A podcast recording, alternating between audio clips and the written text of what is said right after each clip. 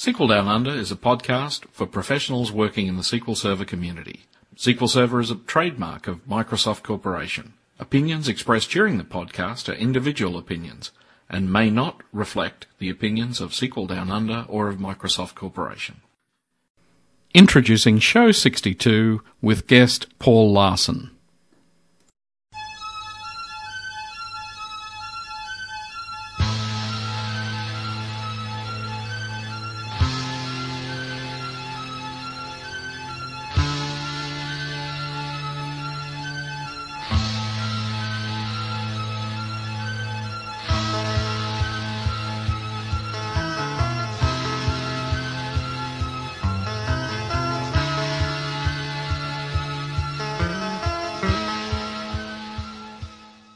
Welcome. Our guest today is Paul Larson.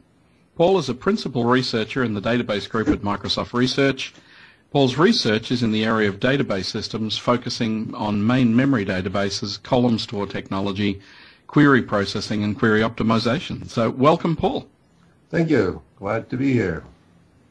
Uh, what I'll, what I do with everyone, uh, first up, is just explain how did you ever come to get involved with S Q L Server in the first place? Well, that's a fairly long story, but uh, let me start out by saying I came from academia, mm-hmm. where I was working on uh, database research. I uh, joined Microsoft Research in nineteen ninety-six, and yep. has worked uh, on and off with uh, the S Q L Server group, and uh, uh, quite closely over the last five years, both on our column store uh, improvements and on Hekaton. Mm, indeed. Actually, one, one question I have with that is, how closely do the research and product groups work together? Because I'm, I'm sort of mindful many, many years ago, in, in another lifetime, I was sort of working with H P, and I was also uh, doing work in academia at the time, but I, I just remember the very, very strong relationship between that, and it's not something I see in a lot of companies, and I'm just wondering uh, how much does that happen and how effective is that at present? Uh, It varies. It varies uh, from time to time and from group to group. Uh, I mean, I've had projects that I haven't been all that closely related, directly related to uh, to a product group. But this particular one, I worked very, very closely with the uh, the product group for for uh, the last five years. Yep. Excellent. And so, look, what I'm sort of noticing here is. Uh, I suppose this is the, the version of the product where there's been a, a fairly radical shift in some of the internal capabilities. And so what are the things that you felt sort of caused us to need to have that? Well, it was quite clear, uh, even five years ago, that we could not stay uh, much longer with the traditional S Q L Server architecture. I mean, it's, uh, it's an architecture that is about, what, thirty years old by now. Yes. And hasn't fundamentally changed, but the underlying hardware platform has changed and is continuing to change. So we just couldn't imagine going ahead and, and staying with the same architecture for another twenty years. Mm. It just wouldn't. Yeah. What what in particular in the underlying hardware do you think has had the biggest effect there? Uh, the really biggest effect is definitely uh, much larger main memories. Uh, you've got, yes. you got to remember back in the early eighties uh, when when the architecture of, of, of the main uh, commercial database systems were designed, well, memories were very, very small. Disk weren't all that big either, but that was the only place you could actually store the amount of data that you needed. So we basically had to come up with more or less a paging kind of system. Yeah. So it was optimized for, under the assumption that data lived on disk, and you occasionally bring it in when you need to do something with it. Well, yeah, that that seems to be, to me, yeah, to be the shift, isn't it? It's sort of, we had small amounts of memory, we would bring things into memory off disk to do the processing, but we didn't have much room to have much of it there. So, so and, and really what that meant, though, as well, I suppose, is, of course, that this is why we were so bound to the I O in terms of it being a bottleneck most of the time. Absolutely. I mean, that was the big problem, how, how to reduce the number of I Os that you had to do. Mm. Now, with plenty of, of uh, main memory, you just uh, turn that assumption on your head and say, well, the data is most of the time going to live in memory. So let's optimize for that case, and if we have to put it on disk, well, if it's going to cost us a little bit more to actually get it to disk and from disk, so be it. Yeah. Yeah, I think, how much do you think that's also driven not just by the amount of memory, though, but by the compression technologies that have appeared? Uh, I don't think the compression technologies have had uh, that dramatic an effect. Mm-hmm. I was thinking more in terms of the memory-based compression, uh, like uh, column stores and things like this. I'm just wondering what effect that has. As when I look at things like data warehouses, the approach now more and more seems to be to pull the whole thing into memory, compress the life out of it, and, and then do everything almost by brute force. Oh, definitely, but that doesn't uh, really matter. What I mean, it's it's more urgent if you if you imagine that you're going to store all of your uh, data warehouse data in memory. Yes, then you have to worry yeah. about compression. But even if you store store it on disk and bring it in, uh, or occasionally do some caching version of it, uh, you want to to to compress it in any case. Mm. Reduce the amount of data that you have to transfer and the amount of data sure. that you have to scan. It's not just a matter of saving space, it's also a matter of saving yeah. time. No, that, that that's excellent. And so now in terms of with uh, S Q L Server twenty fourteen and the Hekaton story, so what are the fundamental changes uh, you felt have been made there? Oh, it's very, very, very fundamental change. Right? The mm-hmm. the architecture of Hekaton is completely optimized for mem memory and for large numbers, of course, because that's what the future uh, holds. Mm. So, I mean, what's the name Hekaton? Hekaton means a hundred. Yep. Nothing else. Hundred in Greek. And that was sort of the aspirational goal that we uh, we set for ourselves. We didn't expect that we would reach that. But what it meant is that it forced us to rethink everything from uh, from the ground up. Mm. Just couldn't reach into uh, the old tool bag and say, okay, well, here's this uh, this trick that we have used for many years. Yeah. No. Another little tweak that we could apply. Yeah. No. So it's sort of, if I'm aiming for something really, really high, I have to rethink everything I'm doing. Absolutely. Absolutely. Mm. And if you want to go a hundred times faster, that means that you have to get rid of ninety-nine percent of the instructions and get everything that's a, done. That's a great way of putting it. Yeah, yeah, yeah it is. And it just highlights the fact that it is very, very hard, and you can't do it by tweaking existing mechanisms. Mm. And so what, what are the main design changes that had to happen to allow that? Well, so first of all, the, uh, the uh, data we store, uh, the way we store data in memory is optimized for the under the assumption that it lives in memory. So we we it's not a disk optimized structure. We use we use B trees was as one of the indexing structure, but it's a B version of B trees completely optimized for for in memory data, mm-hmm. and and so on. So that's the first thing, and uh, the point is that you can use Uh, completely different data structures, and you don't have to worry about uh, pages and uh, latching pages and searching on pages and so on. So it's actually that is actually much faster. The other fundamental change is uh, that we use uh, only log-free data structures, and that's mm-hmm. that's guided by the fact that we expect to uh, run machines with lots of cores. And then a traditional sort of latching type of approach just won't scale.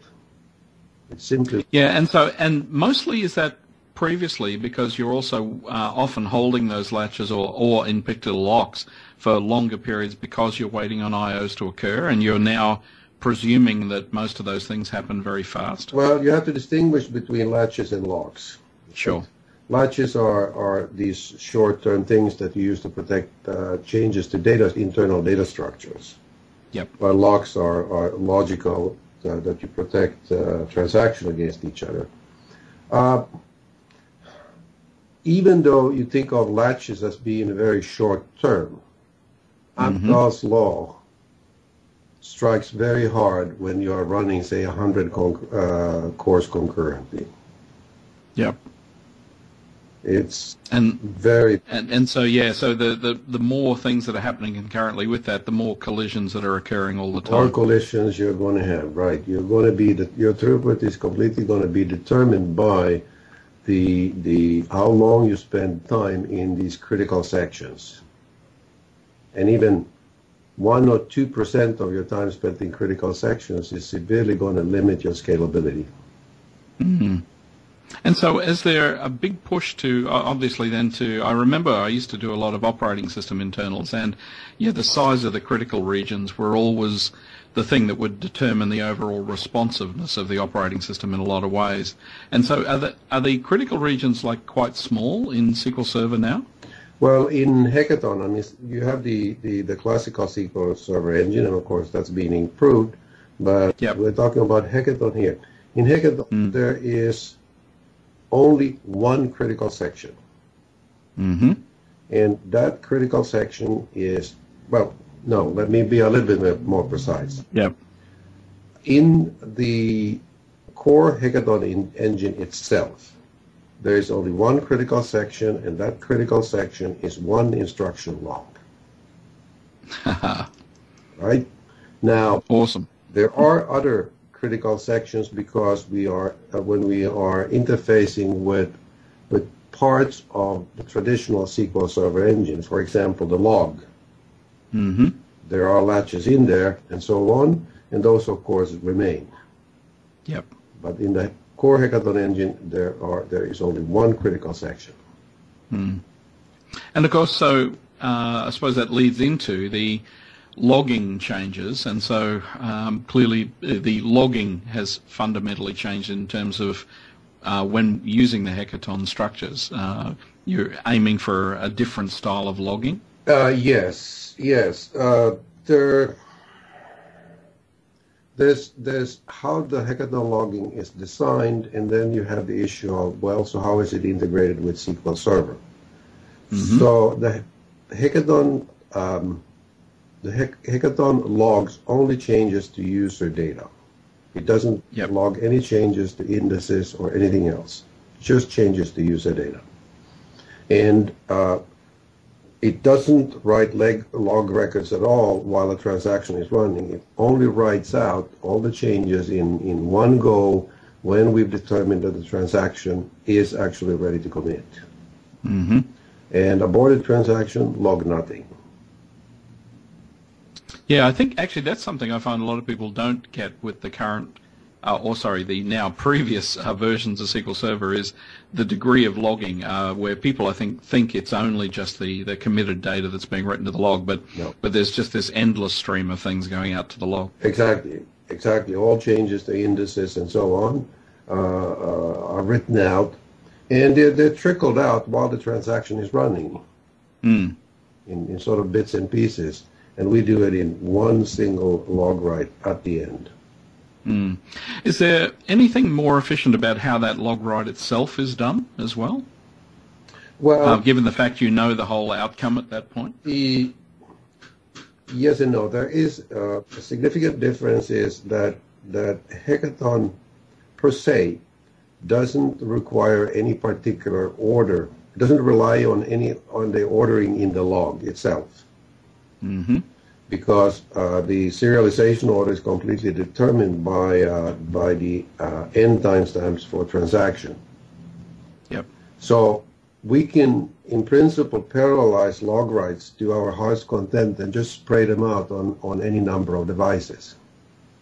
We just need to get it off to uh, persistent storage somewhere. Mm-hmm. So that's how it is. How that logging logging is designed for Hekaton. Now. Yep. Uh, of course, in the uh, in in the actual implementation, we decided then that we are actually going to log to the to the traditional S Q L Server log to give users uh, a completely sort of transparent recovery story. You just recover S Q L Server and everything is taken care of. Didn't change at all. Didn't want to have users to to worry about an additional set of log files for for Hekaton and trying to manage those. Yeah, and and that's good because it, it. Yeah, I think one of the beauties of what's been done with the product is how well it sort of integrates with the existing structures that were there. And what I see with a lot of other databases that are trying to take advantage of in-memory technologies, you may have to make the choice between having an in-memory database or a traditional product. And at least with this, people can sort of move table by table or um, or bit of functionality at a time across as as it makes sense. Oh yes, I mean we had we had uh, once we um, the in the earlier days of the projects uh, once we had convinced ourselves that we could actually build a fast uh, in-memory uh, database engine. The question is, well, in what form are we going to ship it? As a separate mm. product, uh, or are we going to try to integrate it to S Q L Server? Now, shipping as a separate product would have been much, much easier. Yeah. But uh, that clearly was not uh, what was preferred from customers' point of view. As you said, customers want an integrated story. They don't want to have an, a second uh, system to worry about. Yeah. And, and so on. So uh, the decision was to integrate it into S Q L Server, and I can tell you that's been an uh, enormous amount of work on mm. on part of the uh, development team. Yeah, now it looks it, it looks huge in terms of what's actually been done there in terms of the structure. I suppose from somebody who's coding point of view, and the things that they need to think differently about when writing code to run against that style of engine. Uh, are you now talking about application writers, or are you Apple, well, yeah, I suppose people writing uh, T-S Q L and or uh, I suppose now they're obviously uh, native stored procs as well. Right. Well, one big difference uh, is that we are using optimistic concurrency control. Mm-hmm. So there are two things you need to pay attention to as an application writer because of that. One is the transaction may abort at a somewhat higher rate than you are used to from traditional S Q L Server. Yeah. Traditional S Q L Server, and a, a transaction can abort because of deadlocks. Right. Mm. But you may see, uh, uh, especially in high contention situations, you may see more abort. So your application should be uh, should be designed to deal with aborted transactions and retry. Mm. You can just retry. Yeah, and again, there are a thing that I see as well that.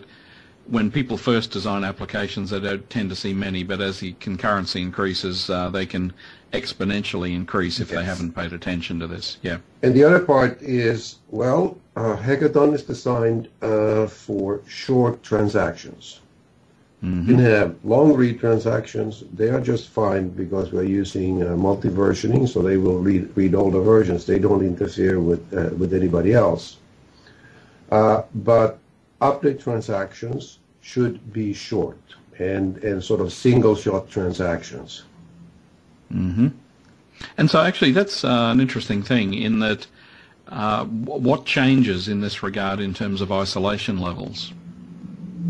Well, we support, Hekaton currently supports uh, three uh, uh, uh, isolation levels, uh, snapshot isolation, repeatable read, and serializable.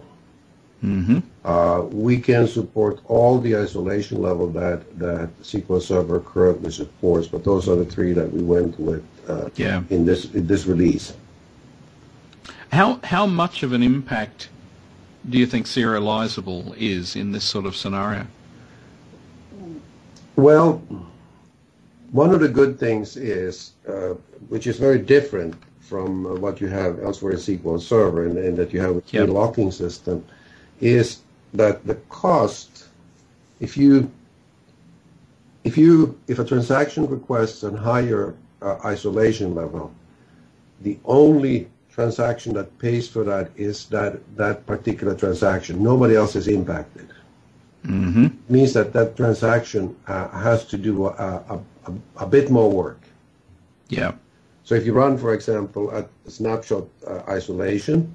Uh, there is no validation, there are no locks, there is nothing.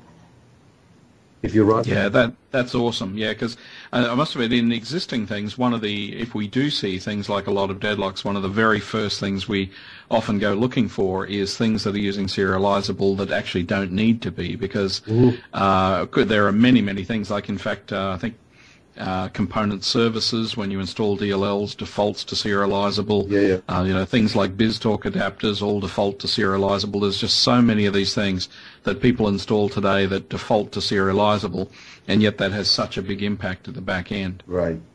Well, uh, so so for snapshot isolation, uh, as I said, there's no locking, no latching, nothing. For mm-hmm. readable read, but, uh, at, before the transaction commits, it goes and checks the timestamps of all the records that it read. Yep. To make sure that they have not been updated. Mm-hmm. Sounds expensive, but in, in reality it isn't, because those records that you just read most likely are sitting in your cache in any case. Yeah, exactly. They, they haven't gone anywhere, so it's just checking in the cache.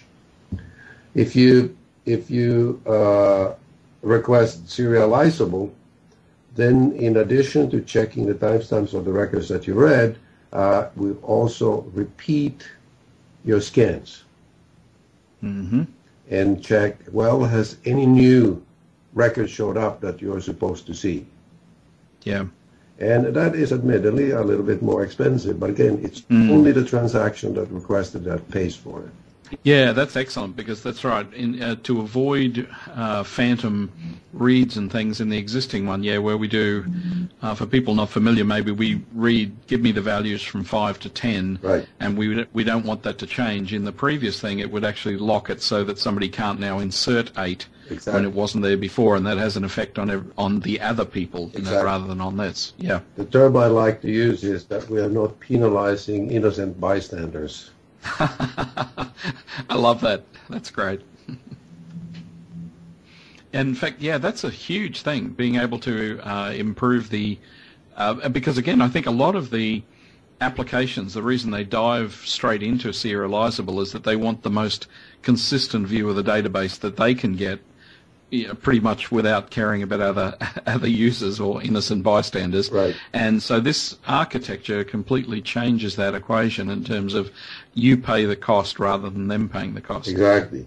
And if, mm. if you have read-only transactions, well, snapshot isolation will give you a consistent view of the world. Yeah. And so is there much uh, penalty with snapshot isolation there, or is it just following uh, the versions are kept and it follows the version chain? Or? Uh, no, we don't actually chain versions together. A lot of people mm-hmm. understand why why we don't have to do that, we, but we don't. Yeah.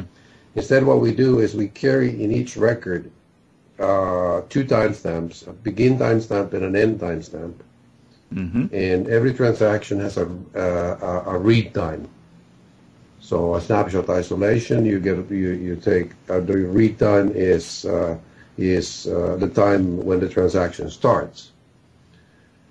And uh, when you scan down, say uh, uh, a hash chain.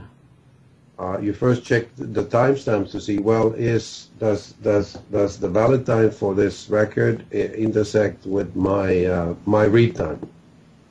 Mm-hmm. If it doesn't, then ignore it, because I'm not supposed to see this one. Ah, that's it. So it's basically, I start, I know what I'm supposed to look at, and basically, if something else in the meantime, then I just ignore it anyway. Exactly. You won't even see it. Yeah. That's awesome. The lowest level of the system will just skip it for you. Mm. So, yes. Yeah. And now, w what you were saying there as well, though, is that the application itself needs to deal with, well, well I suppose because it's so concurrent uh, and uh, assuming sort of optimistic concurrency, that the number of failures related to that could improve, increase. Uh, it could. Again, our fallback always, if something goes wrong, is, well, we abort the transaction and and uh, and uh, then you need to restart it.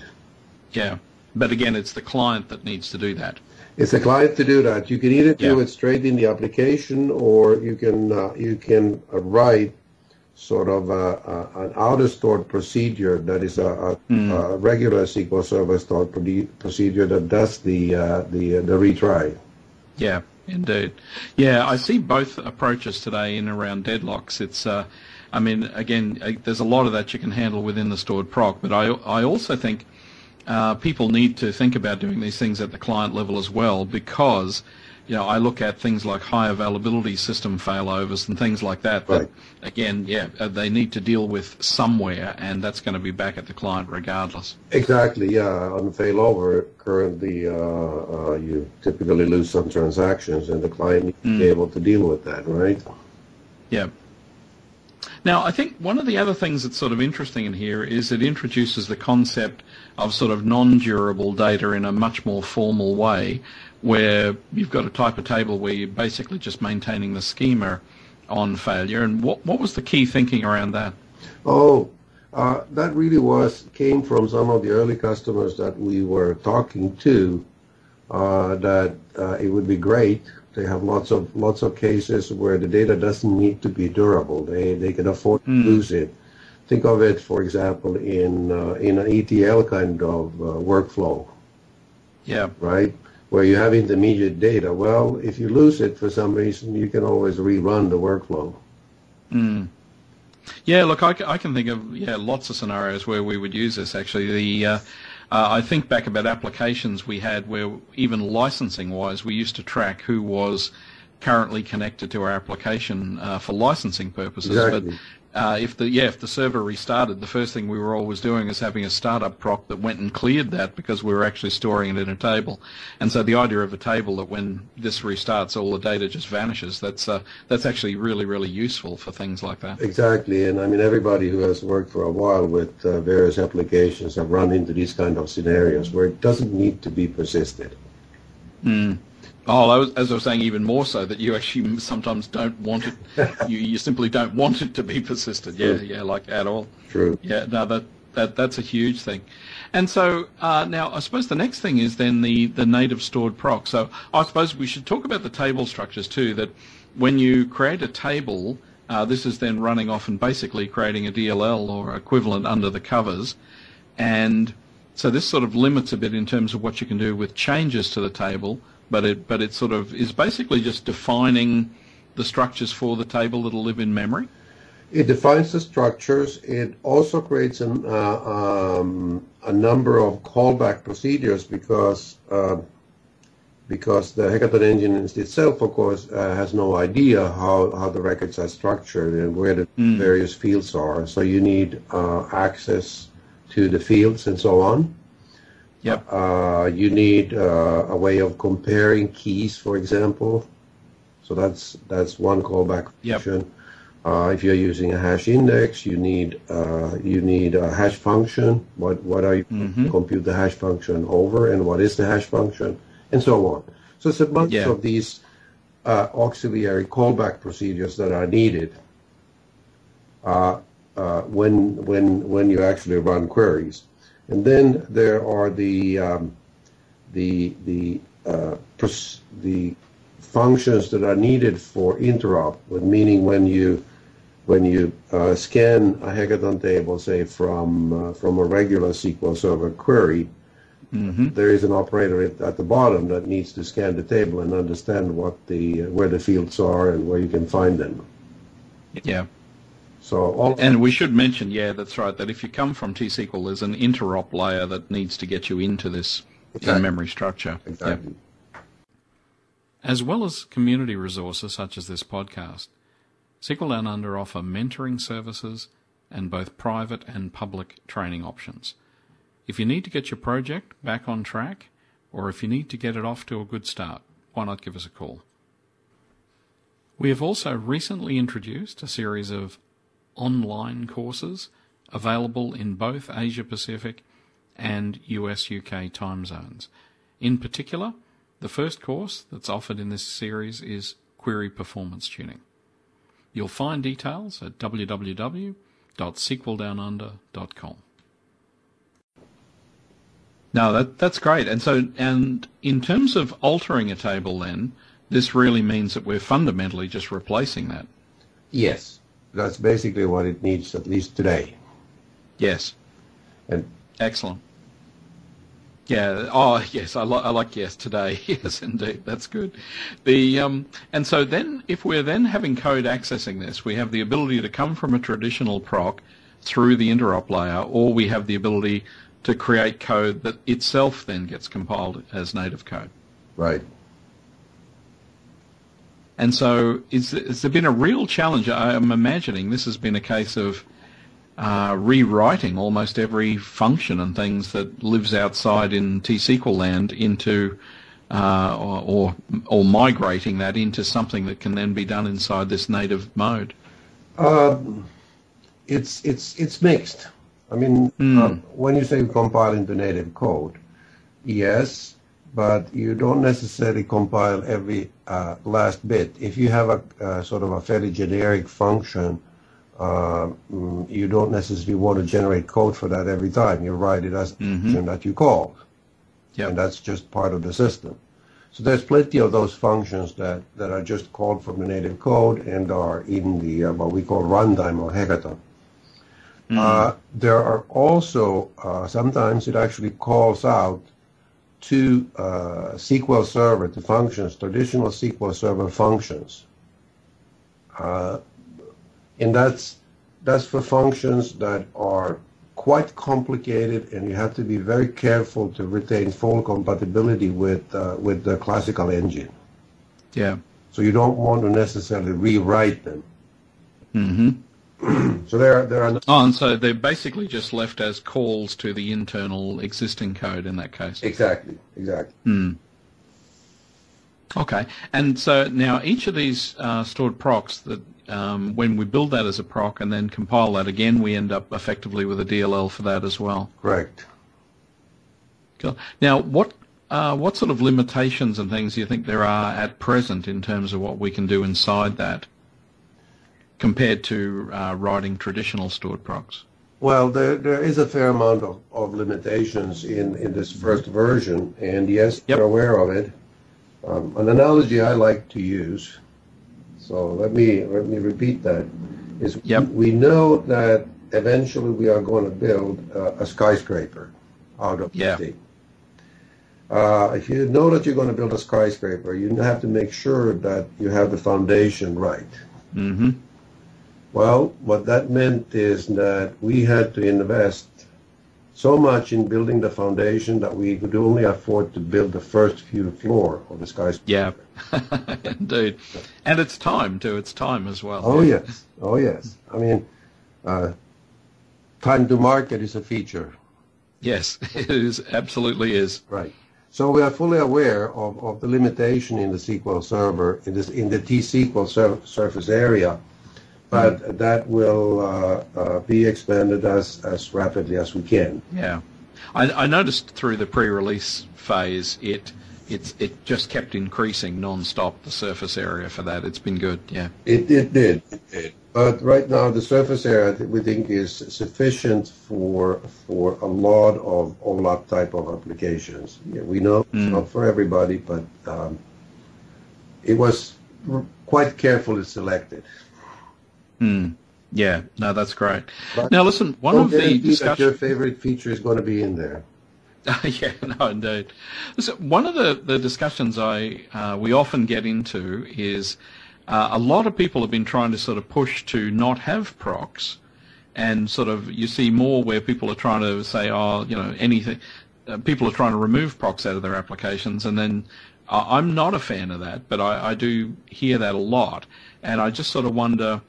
Do you think this changes that a little bit in terms of, you know, you're going to get better performance now literally by having procs in there in many of these cases? Yes, yes. Uh, I also think it, it is, uh, is a bad idea, and specifically for, for, for Hekaton, um, the worst, no, how should I explain it? The, the worst applications for Hekaton is a very chatty application. Mm. Interact with the database server many, many, many times and just ask for trivial things. Yeah.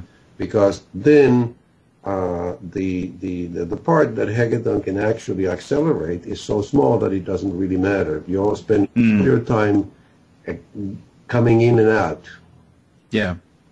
Yeah, the, the interaction and the round trip is the thing that's uh, way too expensive. Exactly. It's, uh, I, I often see, um, it's one of the challenges we see where people are moving to Azure S Q L database, and there's this sort of perception that you can just sort of point your connection string there and it'll just go. But mm-hmm. but but that's true in many, many cases. But the minute you have applications that are incredibly chatty, that uh, that, that incredibly highlights that. I, I saw an application a little while ago where it was a Windows app, but from the minute they started it to when the first screen came up, they'd done like ninety thousand remote procedure calls, and uh, you know, adding that sort of latency in the middle, you know, that that could that could take two weeks to start up, you know, instead of a few seconds. I mean, it's a tribute to S Q L Server that it could could do all that within a few seconds when they're when they're closely connected. But but yeah, I often um, one of the things I used to love is that. Uh, I was at a place years ago where they used to get people doing web development, uh, and instead of having the web server on the box where the S Q L Server was, they made them connect with a dial-up modem. Oh, um, yeah. So at least that way they became very painfully aware of every call they made to the database. Right, right. So, I mean, there's no reason not to push application logic into to the database server. Mm. Uh, now, because we run it at native code speed. Yeah. And I think, look, the, the other reason I, I actually am a fan of having at least one layer of abstraction inside the database anyway, because uh, for me it's a, a big thing with agility. I go into organizations all the time where the people looking after the database feel they can never change anything. Right. And... And the reason is they have no visibility into the code whatsoever that's touching it. Right. And it'll be... You know, it'll be Access databases and Excel spreadsheets and Reporting Services reports and Integration Services packages, everything that's just got T-S Q L embedded all through it. And, yeah, the minute they go to change anything, they know somebody's going to scream at them, but they just have no idea who. Right, right. And so, yeah, I, I always like to have that sort of a, at least one layer sitting in there anyway, which I can also then wrap uh, tests around, of course. And uh, again, that's the other advantage to me, is that I can make a change, run a whole series of tests, and I don't have to run every spreadsheet, every report, every whatever, and still know that I haven't broken things. Yeah, right, right. Now, another big change. Have you been involved with the uh, the clustered column store changes in this version? Yes, I've been involved. With the I had a feeling you would have. Oh, ever since it started. Yep. And so in twenty twelve, I thought it was a really interesting technology, but uh, the the fact that once we built that in place, I suppose there were two issues. When we put it in place, the table became read-only, so it meant that updating. We ended up having to do a lot of fiddling with petitions and switching petitions and all that sort of thing. Right. And the other big one seemed to be uh, it was fairly difficult to get the queries into batch mode rather than raw mode. And, of course, both of those things seem to have been addressed in this in this version. Exactly. It was, yes, we were fully aware of the, the, the limitations of the column store index in, in S Q L twenty twelve, but that was, again, uh, all we had time to do at that mm. for that release, and we really wanted it to get out uh, to sort of plant a stake in the ground. Yeah, uh, and uh, for a lot of people, it actually was very helpful. But oh, yes. for, for other users, yes, the fact that you could update them and that you had to be uh, you had to squint just right to get batch processing to work mm-hmm. uh, was a problem for some. Yeah, but that. A lot of that has been addressed now in, in, in this release with mm. the uh, clustered column store. Yeah, it must. Uh, this in itself is going to have to make a huge difference to simply the size of a lot of the data warehouses where, I mean, previously to use it, you had the original data and then you had the uh, a non-clustered column store index sitting beside it, where at least now, uh, and that often was a fraction of the size of the original data, and of right. course with a clustered one that that can now actually be the data. So. Exactly, exactly. So that helps with uh, with the total cost and the amount of storage that you have to buy and so on. So yeah, it's mm. the thing.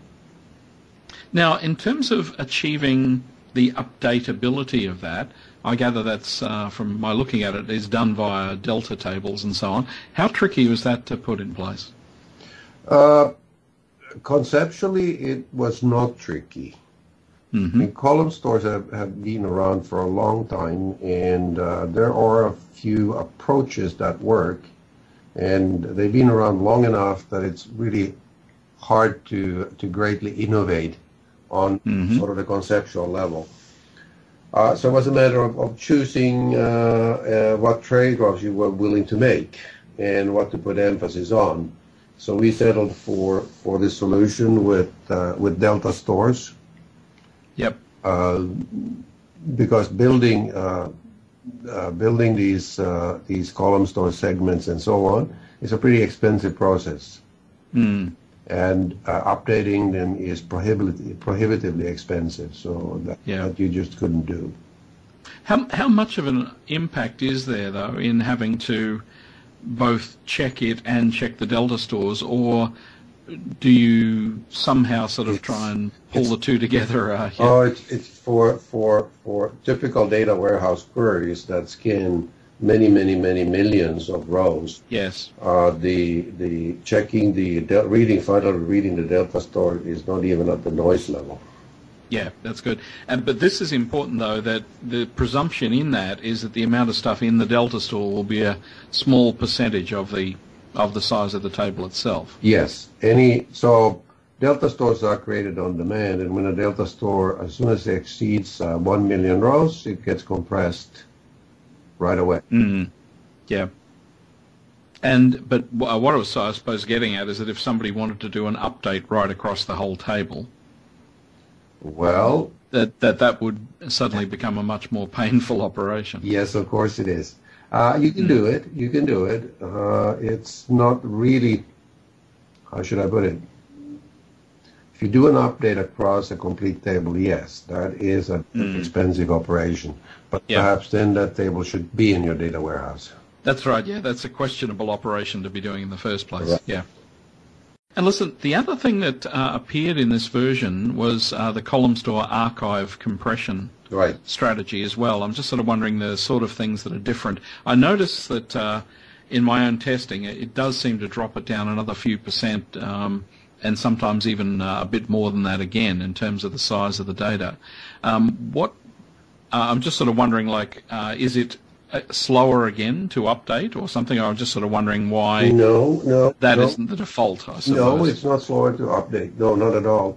Not at mm-hmm. Because the, the column segments, um, once they are created, are immutable. We don't change them. Yep.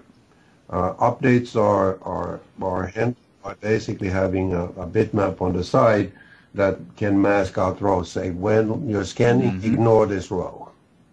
Oh, okay. So, yeah, so don't actually, yeah, and yeah, because it's been updated elsewhere. Been updated, and the new version yep. got put into the Delta store and maybe in, in some other uh, column segment now. Mm. So it's just basically logically deleted by by uh, adding something to, uh, to uh, bitmap. Yeah, to the bitmap. Yep. Right. And so what's different then about the, the column store archive strategy as opposed to the column store? Oh, it's it's basically on the way when it's being written out to disk. Uh, you apply essentially zip on it. The ah. same algorithm. Uh, it's our own implementation of it. So you just mm-hmm. just run that across each uh, each segment before you write it out to disk. Ah, so literally that's just an additional operation on the persisting of that of that row segment. Uh, the yeah. Uh, all the uh, pieces for that particular column segments, yeah. Right, and when interesting. And how how efficient is that in terms of uh, the? It, it it doesn't add very much. Yeah, I was going to say because you, you it's already uh, the things done at the column level are, are are pretty spectacular in terms of the degree that it's sort of uh, compressed that down. So yeah. Well, it it I mean it varies on data, but you can see it. Uh, Shrinking by fifty percent or so is, is a, mm. not unusual. In some cases, you see less. Yeah. But it, it does help. It does help. So where where do you pay for that? You pay for that just when that segment's loaded? You pay, you pay first of all, when it's written out the first time you create it. And it's yes. written, and then you, uh, then you pay for it when you bring it in to memory. Yep. Uh, now... But, but the in-memory version is the standard column store. It's exactly. only the persisted version is the archive. Yep. And uh, and those so in memory we have um, uh, new cache where we store these column segments. So they don't they're not stored in the buffer pool. Mm. So and that's just a regular cache. So any any column or column segments that are heavily used will stay in memory. Yep. No, that's great. And so, yeah, so the thing is, uh, the, the real, uh, the, the main thing with the column store archive is nothing to do with what fits in memory and things like that. It's just more a case of how much space does it occupy on the drive. Exactly, exactly. Yeah. No, that that's awesome. And so, listen, uh, probably the, the last few things is I just love your thoughts on just generally where you think industry's heading in this sort of direction. It's very hard to say. I mean, we are now in the midst. Yeah. We're now in the midst of of uh, what I would say creating a new generation of database systems, mm. because things have changed so rapid, radically that we cannot stay with the old architecture that we uh, did for many years. Yeah. And you're seeing a, a proliferation of, of spe specialized engines. I mean, you have these specialized mm. engine in main memory database engines, you have these specialized column stores, uh, key value stores, and so on. Yeah. Um, uh, the question, of course, is what's going to happen. Well, the first, of course, is if you have a specialized engine, yes, you can run some applications faster than you can on a general purpose mm. system. There's no question about that. But uh, what we've done with S Q L Server is we said, well, the product remains, but we're going to build in the, these specialized engines. Mm. So we can we can cover a very broad class of uh, of applications with those specific engines that we have, because customers really don't want to have multiple products to deal with. Mm.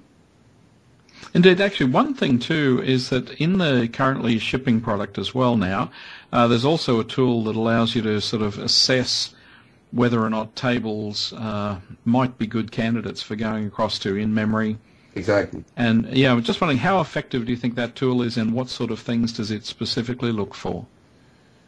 It's not a tool that I'm uh, totally familiar with, mm-hmm. but uh, it, um, it, it, it, it, it's not perfect. There's yep. no question about that. But it looks first for tables that are uh, heavily accessed and are yep. of reasonable size, so you can put them in memory. Mm. That's really what it's looking for first by analyzing the... Ah, that's the point, because currently we also have a limit on the on the size too. That's right, which I think at shipping, was that two fifty-six, it's the size? Two, it's or? two fifty-six for, for this release. We yep. wanted to go out carefully because mm-hmm. there are uh, there are some parts where we know that we have bottlenecks that we haven't mm. uh, been able to address in this particular version. One, for example, yep. is the log. Mm. Um, so going with, uh, say, a two terabyte uh, in-memory database felt too risky. Yeah, indeed. And look, uh, that'll come though. I mean, those things will come. Oh, we'll, I'm sure, we'll down the track. It, yeah. we'll, re, we'll we'll increase those limits uh, as mm. as as we gain more confidence and uh, have addressed some of the bottlenecks that we know exist and so on. So yes, mm. so as quickly as we can, but they will definitely go up. Again, do you think this, remember oh, remember now it says only two fifty-six. Well, that's not your whole database. That's just yeah, hot the table. Yeah, the hot yeah. tables. Yeah. No, that's awesome. The um, I suppose one of the other things too, at least this architecture probably is much more scalable as the number of processes go up, or the number of cores in the processes. Well, that's what it is designed to be. It's designed yeah. for, for speed and scalability. Mm. Yeah, I noticed that uh, even Intel, I think we're talking about things like sixty and eighty core uh, commonplace procs in the next year or so. So. Uh, Yeah, it'll be sort of interesting to see how that, that sort of thing scales up. Well, we'll have to see how quickly they increase the number of cores. There's lots of issues mm. related to that. But yes, I mean, twenty-five cores per socket will probably mm. in the not too distant future. Are we going to see eighty? I don't know. I don't. Yeah, know. I think I think they might have been optimistic, but yes. I don't know. But yeah, it, it's certainly a big trend. Actually, I think this is also going to be interesting, that a lot of uh, the servers that are uh, been put out at the moment, the amount of memory tends to be fairly limited, but I notice the newer servers are certainly providing much more capability to have larger amounts of memory now, and so I think it's going to be really, really important going forward to yeah to be able to get servers that have quite large amounts of memory. You can, and, uh, and at a surprisingly affordable price. Mm. So um, somebody, ju I just... the other day, so a uh, presentation where somebody had uh, had priced out a server with, I think, thirty-two cores and a terabyte mm. memory on Dell's website, and it came out to fifty-three thousand dollars. Yeah, which is amazing. Yeah, it's amazing. I think actually one of the white papers I was involved with a little while ago was the hardware sizing guide for uh, Analysis Services Tabular, right. And they were saying to us, you know, do you think it's okay to suggest, you know, a starting point of like a terabyte of memory for the servers? And yeah, my first reaction was, wow, that sounds like quite a bit. But, um, yeah, I, I think going forward, that sort of thing will start to become more and more common. Oh, yes. Oh, yes. No, that's awesome. And so, listen, uh, thank you so very much for your time today, Paul. That, that's just amazing insights into things. And uh, are there any sort of, uh, I suppose, I noticed there you've got white papers. I've read a couple of those uh, papers up on your uh, website, which I'll put a link uh, into in the show notes, and uh, just anywhere else that people would happen to see you or hear you coming up, or uh, or just follow with interest uh, what your writings. Well, I'm, I guess I'm uh, one of the backroom guys. Yep. I don't show up on the front very often. No, that's great. But yes, uh, the uh, the papers that we uh, written on Hekaton, there's two two papers that I've been involved. And also mm. two papers on the column store index. That's the best way to uh, to get information.